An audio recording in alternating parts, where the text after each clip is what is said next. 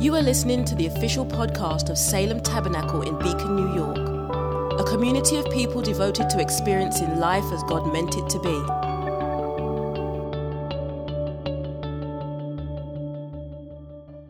All right, if you have your Bible, I'm going to invite you to open the book of Acts, the second chapter. Today is the day of Pentecost. When people hear the word Pentecost, all sorts of different things come to mind. It's one of those phrases, terms, labels that's absolutely a loaded term. Some people think of holy rollers, some people think of tongues talkers. The darker, more cynical, cynical folks, they think of rattlesnakes and copperheads coming out of a box behind the pulpit in a West Virginia mountain church. Come on. Deliverance. Pentecostal is a loaded term. And for people who are practicing Jew- Jewish faith, they think of something different. They think of Shavuot, which is the ancient Jewish feast of Pentecost or first fruits, which comes 50 days after Passover. And in the Greek, 50 days works out to the word Pentecost. So if you think of like pentagram, all the people that watched Hell's Bells got nervous right there when I said pentagram. You're thinking of the devil. It's just a five sided thing, you know, five pentagram. Pentecost is 50 days. Shavuot, this Feast of First Fruits, is 50 days after the Passover. Now, in Christian theology, we are convinced that what we read of in the Hebrew scriptures is a shadow that is revealed in the New Testament. And so the Lamb of Passover, John the Baptizer says, Behold the Lamb of God who takes away the sins of the world. This Lamb of God is crucified over Passover. Ten days ago, he ascended into heaven. We read about that in Acts chapter 1. And here we are, look with me at Acts chapter 2, as 120 Jewish followers of Jesus are located in an upper room. And it says, When the day of Pentecost arrived, they were all together in one place, and suddenly there came from heaven a sound, everybody say, like. Very important. A sound like a mighty rushing wind, and it filled the entire house where they were sitting, and divided tongues as, everybody say, as as of fire appeared to them and rested on each one of them. And they were all filled with the Holy Spirit and began to speak in other tongues as the Spirit gave them utterance. Now there were dwelling in Jerusalem Jews, devout men from every nation under heaven. And at this sound, the multitude came together and they were bewildered because each one was hearing them speak in his own language. And they were amazed and astonished, saying, are not all these who are speaking Galileans? And how is it that we hear, each of us in his own native language? Parthians and Medes and Elamites and residents of Mesopotamia, Judea, Cappadocia, Pontus and Asia, Phrygia and Pamphylia, Egypt, and the parts of Libya belonging to Cyrene, and visitors from Rome, both Jews and proselytes, Cretans and Arabians, we hear them telling in our own tongues the mighty works of God. Let's pray together. Father, today we come to you on this glorious celebration of the giving of your Spirit, and we ask that in your infinite riches, your infinite wisdom, your infinite power, your unlimitedness, that you would suddenly step into the room this morning and surprise us. We ask for those of us whose sense of expectancy has weakened and waned. We ask that this morning your grace would overcome our lack and quicken in our very souls an expectation that you're the God of the unexpected. We pray that the hearts that need healing would find it, the weak who need power would receive it, and that the name of Jesus would be magnified. We pray this in his name, and everybody said.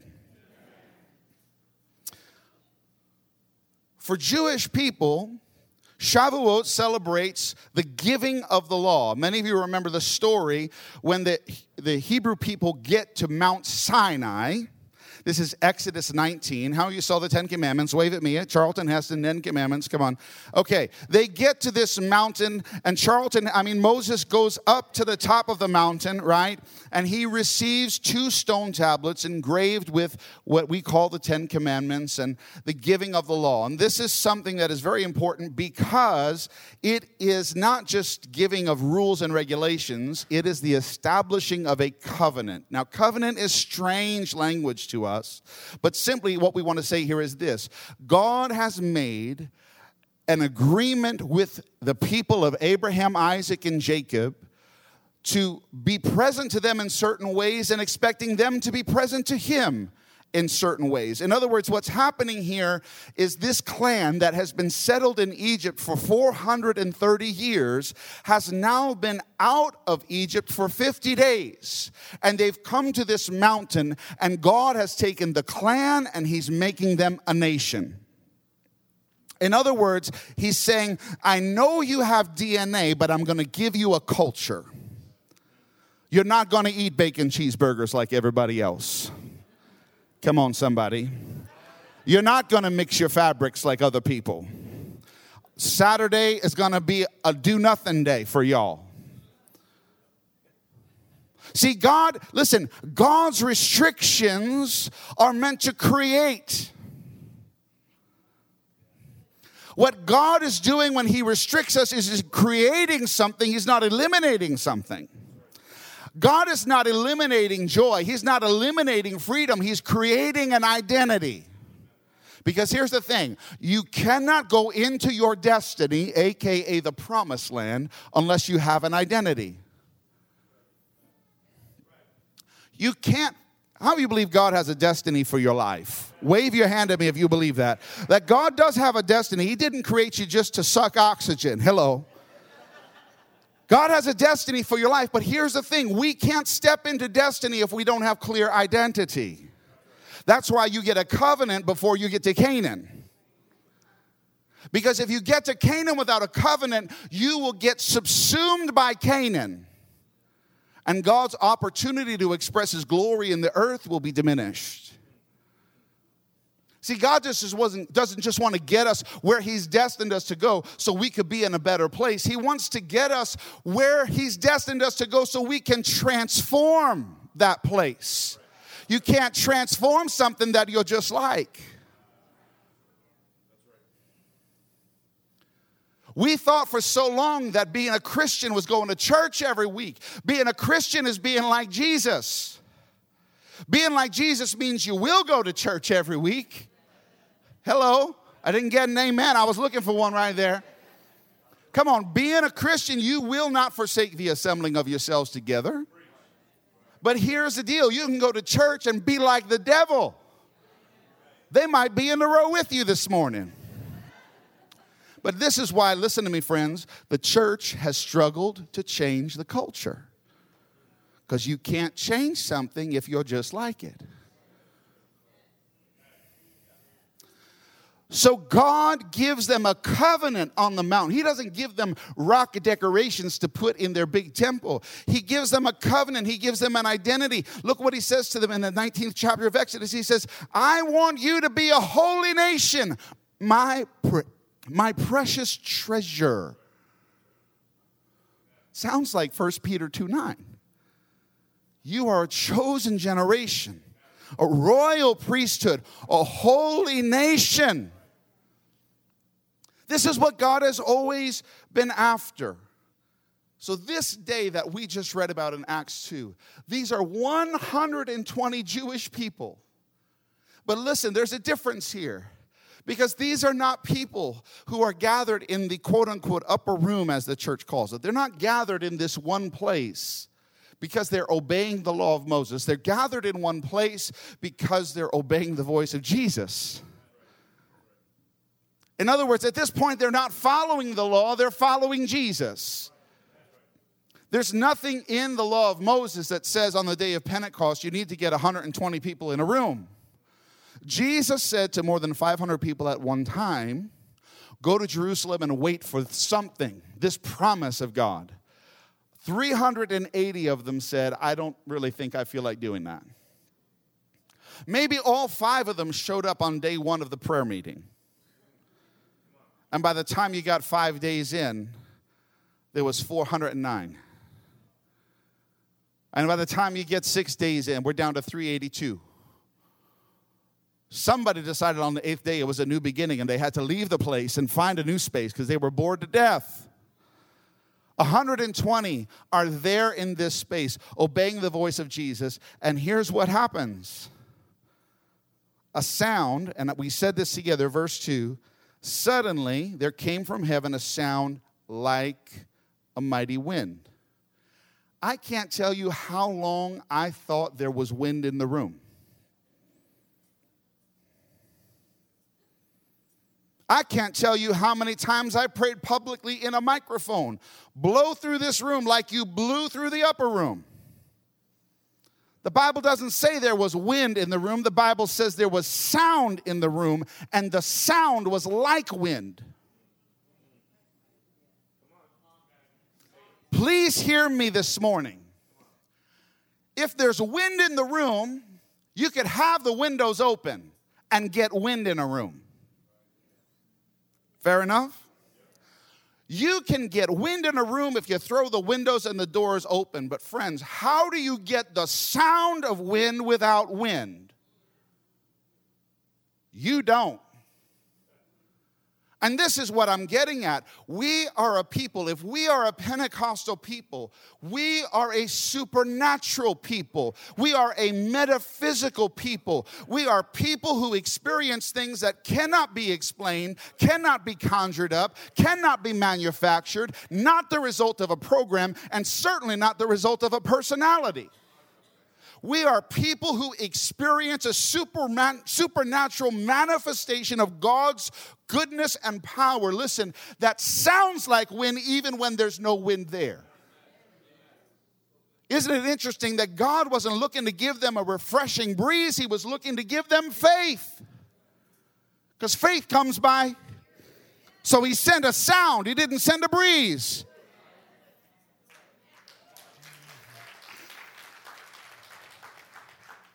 This sort of experience is not something that we should ever make an ultimate thing. But neither is it something that we should ever settle for not having. Please hear me when I say this. Our children need to hear this sound. I'm gonna say that one more time because I got two people that said amen to that. Our children need to hear this sound. There are neighbors that don't want to hear your argument, but they need to hear that sound. There are people that need to walk into this room and experience something they can't ex- you can experience a breeze anywhere. But the sound of a wind in this room, we need to adjust our sense of expectation. Because here's the thing fire needs to fall on the church once again. I'm not talking about Salem exclusively. I'm saying broadly. Pentecostals, charismatics, we have been so conformed to the comforts of upper middle class, Instagram, social media. Let's just all be proper and appropriate that we're afraid of the fire.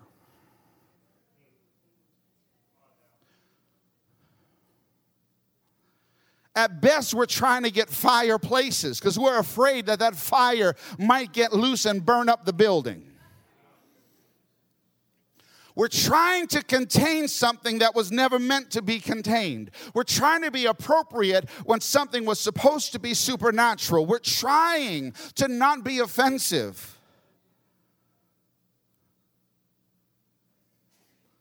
Experienced friends, it's never ultimate but it is neither is it ever optional. If and, and if your faith this morning, if you walked into this room, I want to ask you this question: How is your fire?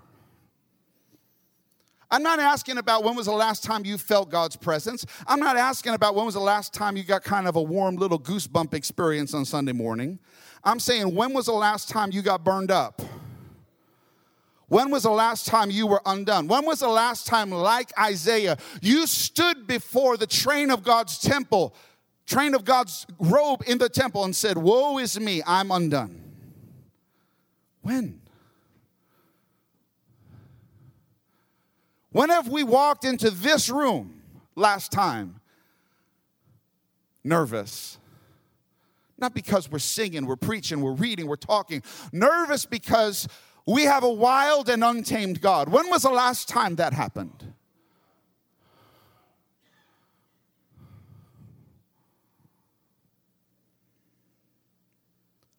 There's a reason that there's a red cloth hanging over the cross this morning. It's to visually stimulate our imagination. What if fire touched your life this morning? I love this. The text pulls us into this beautiful creative tension of saying what? It, that it says in verse 4 they were all filled with the Holy Spirit, all of them. Here's the thing fire falls on community. Fire falls. This is how God works. Fire falls on community. So it is a communal fire, but look at verse 3 above it it says that the fire appeared to them and rested on each one of them. So here's the thing the images that we have of Pentecost always involve two things a group of people and a multiplicity of flames. So many of us gravitate to one or the other. We love the group because we can hide in the group. In other words, you can come into this service today and 47 people can get zapped, but not you. But you can walk out and say, What a great service it was. Come on, somebody. I didn't fall on the floor. He didn't call me out. Matthew Thomas running up and down the aisles. It didn't happen to me, but what a service. Thank God. How many folks will go to a service with Matthew Thomas but don't want to go to lunch with Matthew Thomas? Hello, can I get a wit, right? See, that's the person who loves the communal aspect of it. And I'm here today to tell you that in the original expression of this, not one person got out of that room unscathed. My prayer for you this morning, as crazy and unrealistic as it is, is that you won't walk out of here. Each one of you will experience fire on your life. I wish I could make you nervous right now. I wish you think, oh God, is he coming for me today? I might be coming for you today. I know a lot of y'all today. I might be coming for you today because it says each one of them. But then there's this there's this aspect where some of us we love the each one. We love me and Jesus off in the closet somewhere. In other words, we love privatized spirituality. And we mistake personal spirituality with private spirituality. It's always personal, but it's never private. In other words, God knows you. He knows your name. He knows your DNA. He knows your mama, your grandmama, your great grandmama, and He knows the plans that He has for His people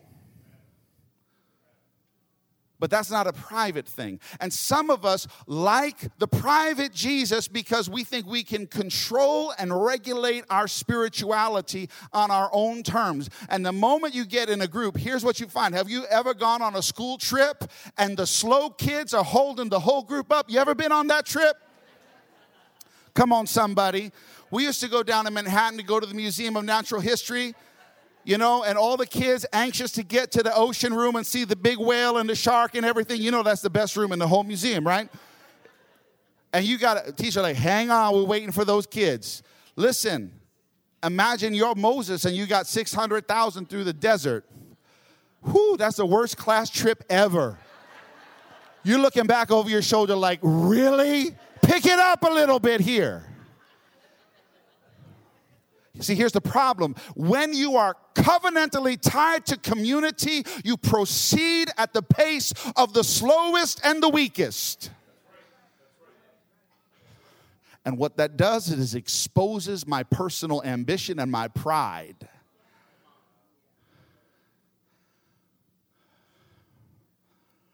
They were all filled. We have to put up with one another celebrate one another, live in community with one another.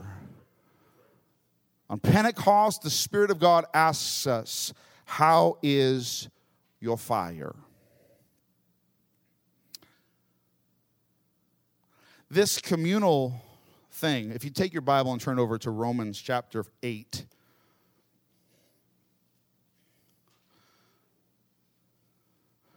we have this image of being led. If you start, look at verse 14 with me, Romans 8 14, Paul is writing and he says, For all, everybody shout all.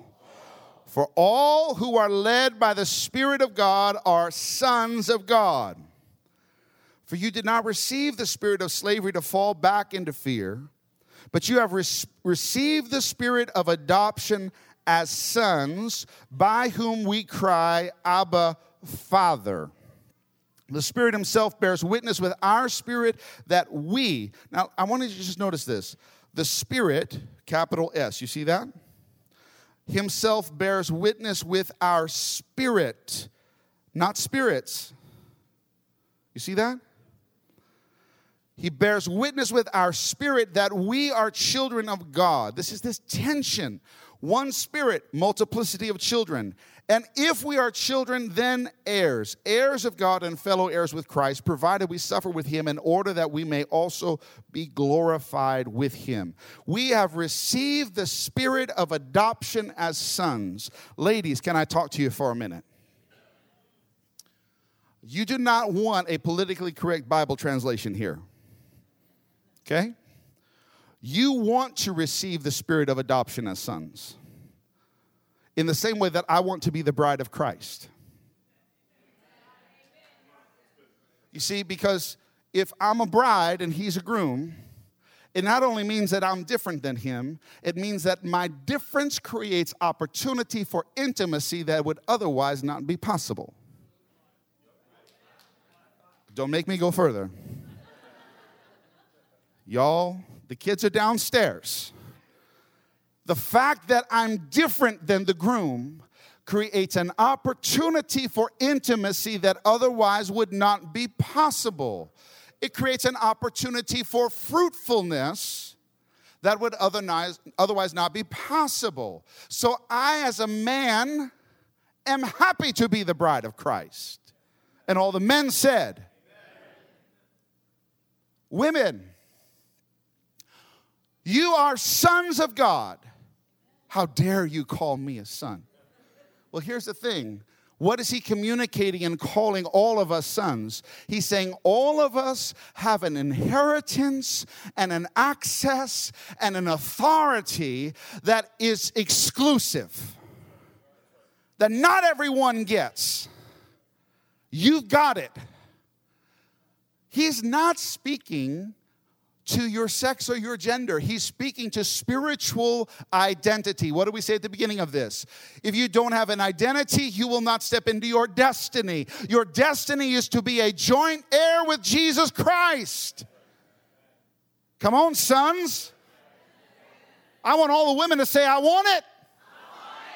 You want that inheritance, you want that authority, you want that power, and don't be silly and don't be intimidated by it. If I can be a bride, you can be a son.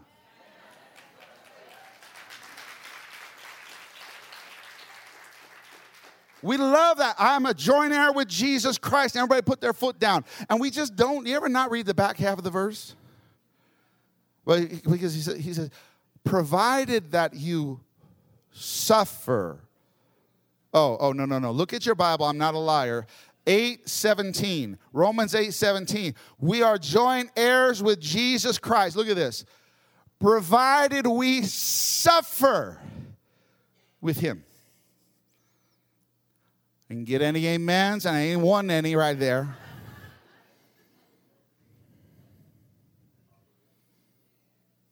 Pentecostal theologian Frank Macchia, when he was writing about Acts chapter 2, here's what he said. He said that these people were formed. Listen to this phrase. They were already formed as an Easter community under Christ. Remember what we said about identity? Here we go.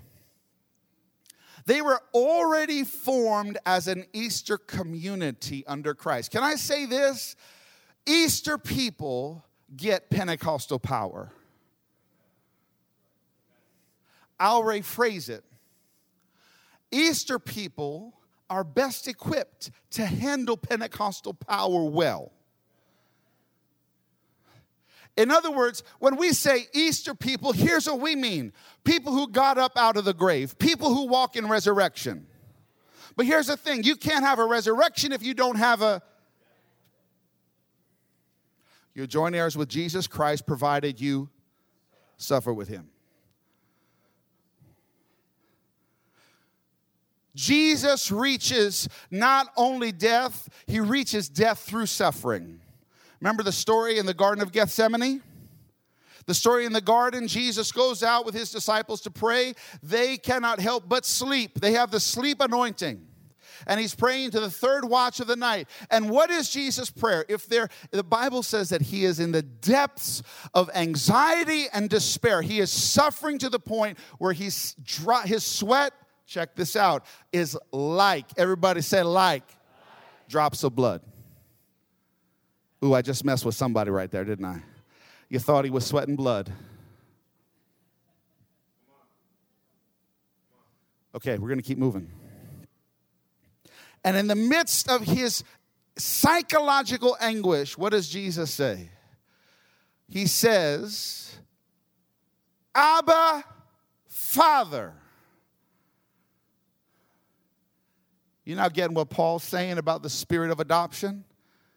We all want to come into church on Pentecost Sunday and say, Oh God, send the fire. That was a joke for people that have been around for 20 years. We've got CDs for free if you want them. Anyway, everybody wants the fire, but nobody wants Gethsemane. Everybody wants the power, but nobody wants the wine press. That's what Gethsemane means. Everybody wants the joint heir inheritance, but nobody wants the suffering. See, here's the problem. When fire falls on folk that never suffered, they don't know what to do with fire. If all you have is fire, but you have not been formed, the fire is wasted. I'll talk for my own self today how many times the fire of God touched my life, and in 36 hours, nothing had changed. Somebody let out a laugh in their spirit because they know I'm telling the truth. We've been in those moments where it's like the day of Pentecost and we walk out into the ruts of our brains, our souls, and our feet like a like a dog returns to his vomit, so a fool to his folly we go. Anybody besides me tired of being in a rut?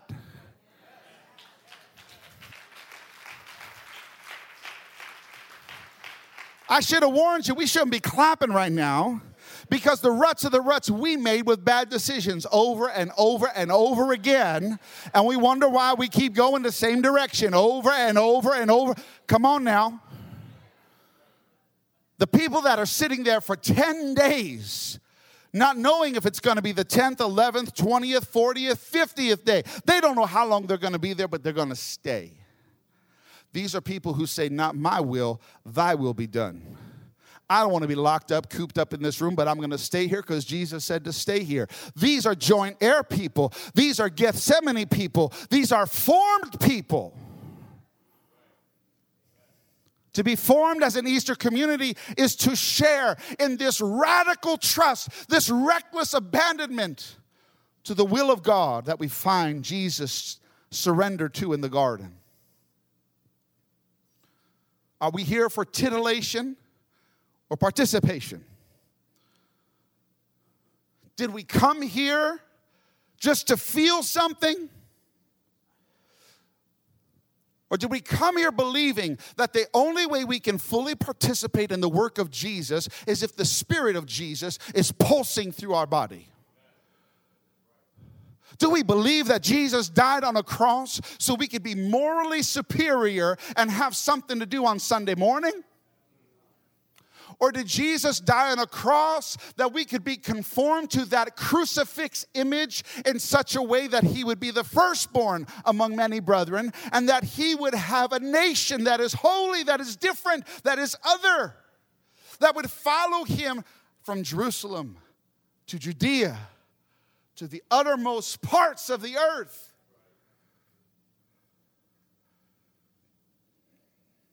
The Holy Spirit is a push them out spirit. The Holy Ghost is a shover. Not much of a nudger, he's a shover. People say he's a gentleman. I don't know if he's a gentleman or not.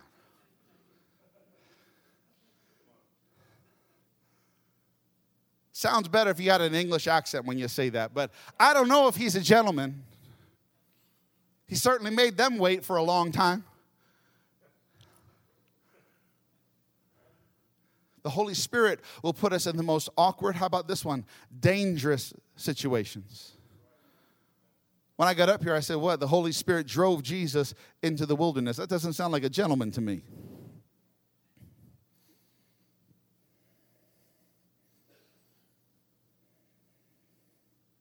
You see, our spirituality. I was at a car show last night in Thornwood, down in Westchester.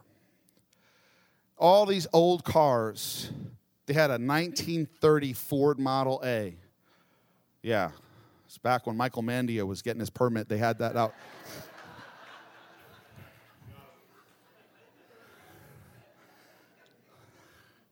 Corvettes and GTOs and Mustangs and all the sort of cliche stuff. And well, well, here's the thing that's cool about that show. There are certain car shows where um, it's, it's called a concours show. And in that show, the cars, one car could buy several homes. Okay? So cars are well into seven figures. And they're what we call trailer queens. Now, uh, uh, ladies, please don't get upset. It's just a term, okay? Trailer queens.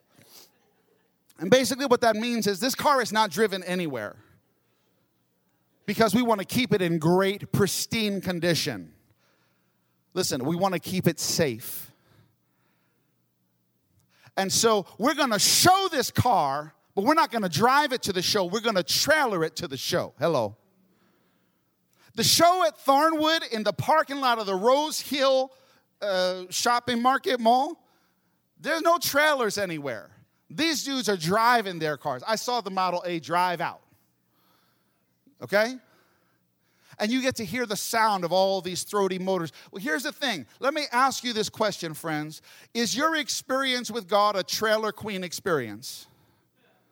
Is it something that you just look at and smile at and admire and talk about? Oh, I remember when God did such and such. Oh man, I remember when the Spirit fell. I remember when Edsel Ford was designing that Model A. Oh my gosh, Claire, do you remember when we went to the press conference? To, come on, right? That's trailer queen spirituality when we sit around and talk about the good things of God and all we do is reminisce. Folk, I'm not saying we, we got to remember. We got to tell the story. We got to testify. We got to bring it back up over and over again because when you forget, you will fail. But there's a difference between remembering and reminiscing. I'm not talking about trailer queen Pentecost. I'm talking about get in that puppy and drive it. You're going to get chips. You might get hit. There's a dude last night with a Lamborghini Countach 25th anniversary edition car 5,800 miles. He's owned it for 29 years. And he's going to drive it home. Well, it's risk. Last week, Tracy Morgan got a Bugatti. Y'all saw this. He wished he had a trailer for that thing, right? You know what I'm talking about? Dude is driving a $2 million car in Manhattan. I don't like driving a Honda in Manhattan because somebody's going to hit you.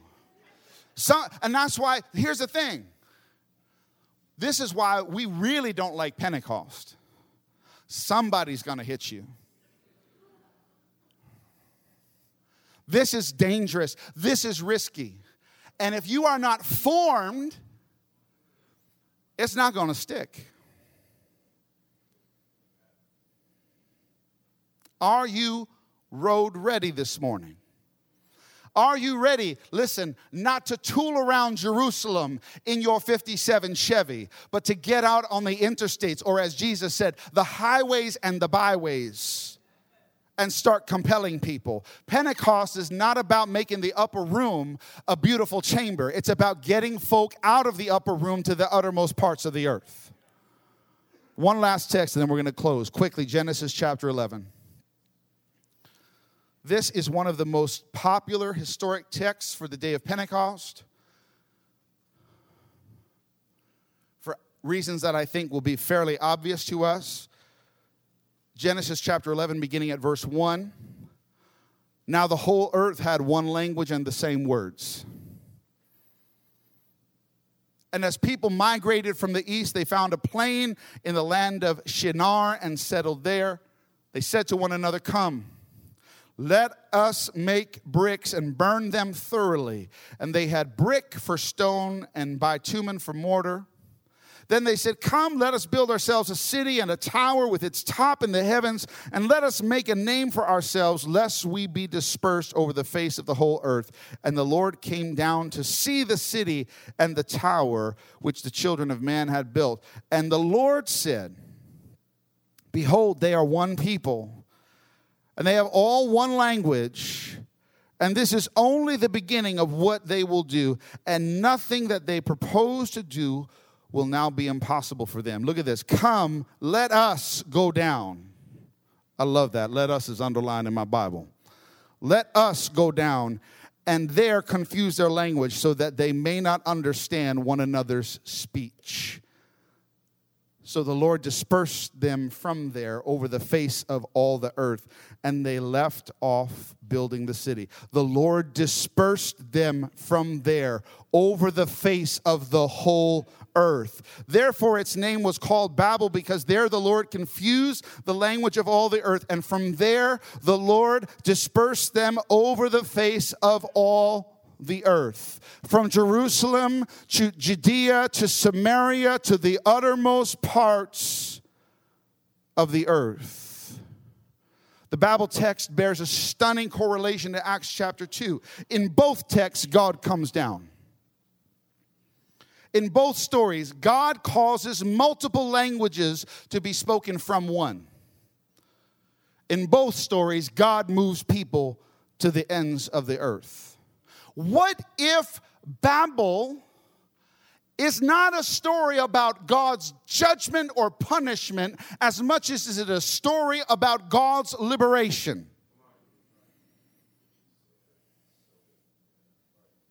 What if Pentecost is about liberation? What does Paul say in Second Corinthians 3? Where the Spirit of the Lord is, there is freedom. What if God's work in Genesis and God's work in Acts is about bringing freedom to people who have been deformed by sin? What did God free these people from? I think He freed them from three things that most of us will suffer from in the course of our life. Number one, He freed the people of Babel from delusions of grandeur.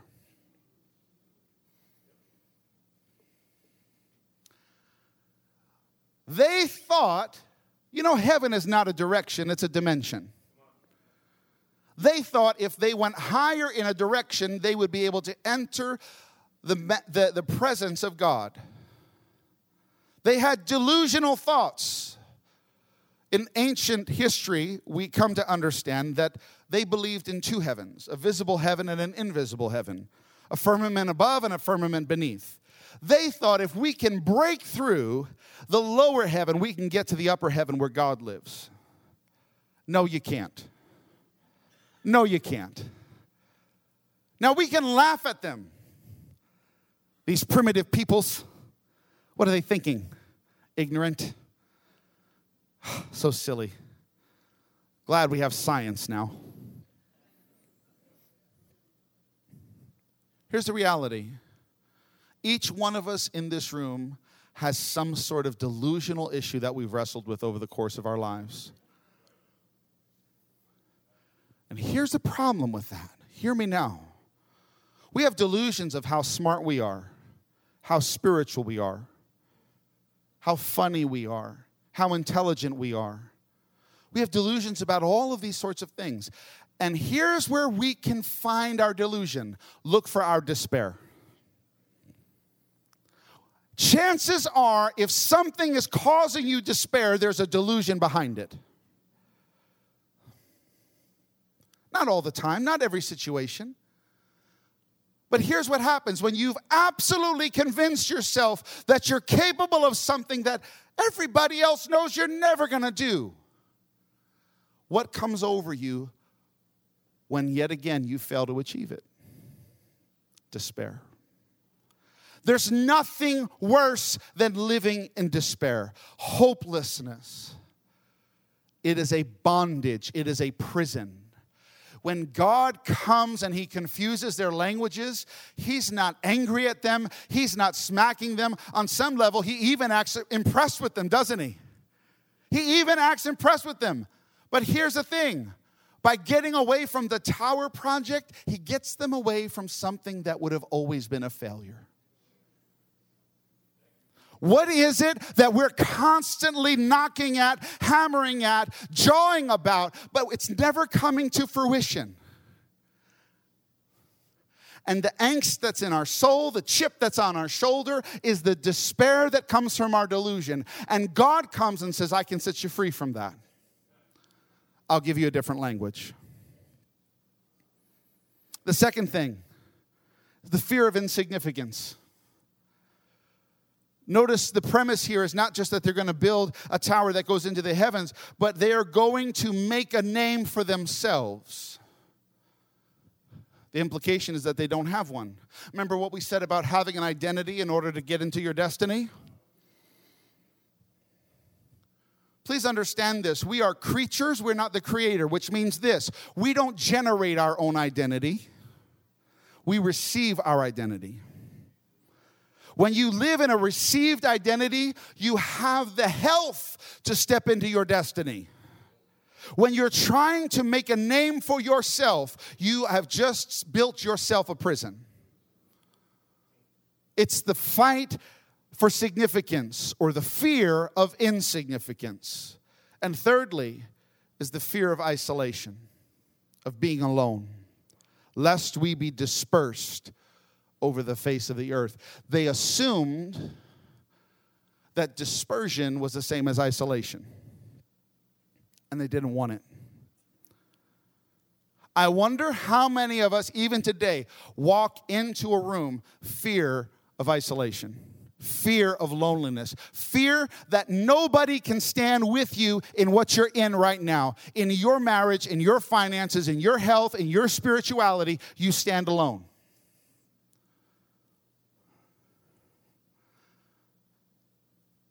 On Pentecost, the Spirit comes and asks us, How is your freedom? You will know the truth, and the truth will set you free. It's so funny in thinking about the first Pentecost on the mountain we call Sinai,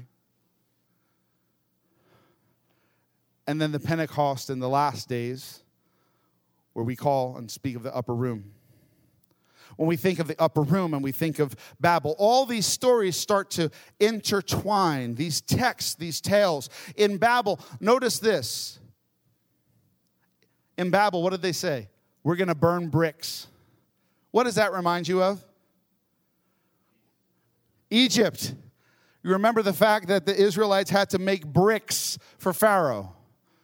Please hear me, friends. When we try to generate our own identity, when we're not walking in the identity that God gives us, we will be burning bricks. Whether it's for Pharaoh or for our own ego, we will be burning bricks. Constant building projects, constant toiling without any reward or fulfillment. Isn't it interesting that when God gets them out of Egypt, he feeds them, and I'm sorry, he brings them water from a rock, not from a brick. And he turns them into living stones, not into burnt bricks. Somebody should have said amen right there. This day is a day for the person who isn't walking in freedom, for the person who isn't walking in that liberation that comes from the identity God gives us. Pentecost is the day when we step into that, when we become what God wants us to be, what God has destined us to be. And He marks us with fire, He marks us with wind, He marks us with these things so that we go out of here knowing God's presence was among us. I wonder if you'd bow your heads this morning.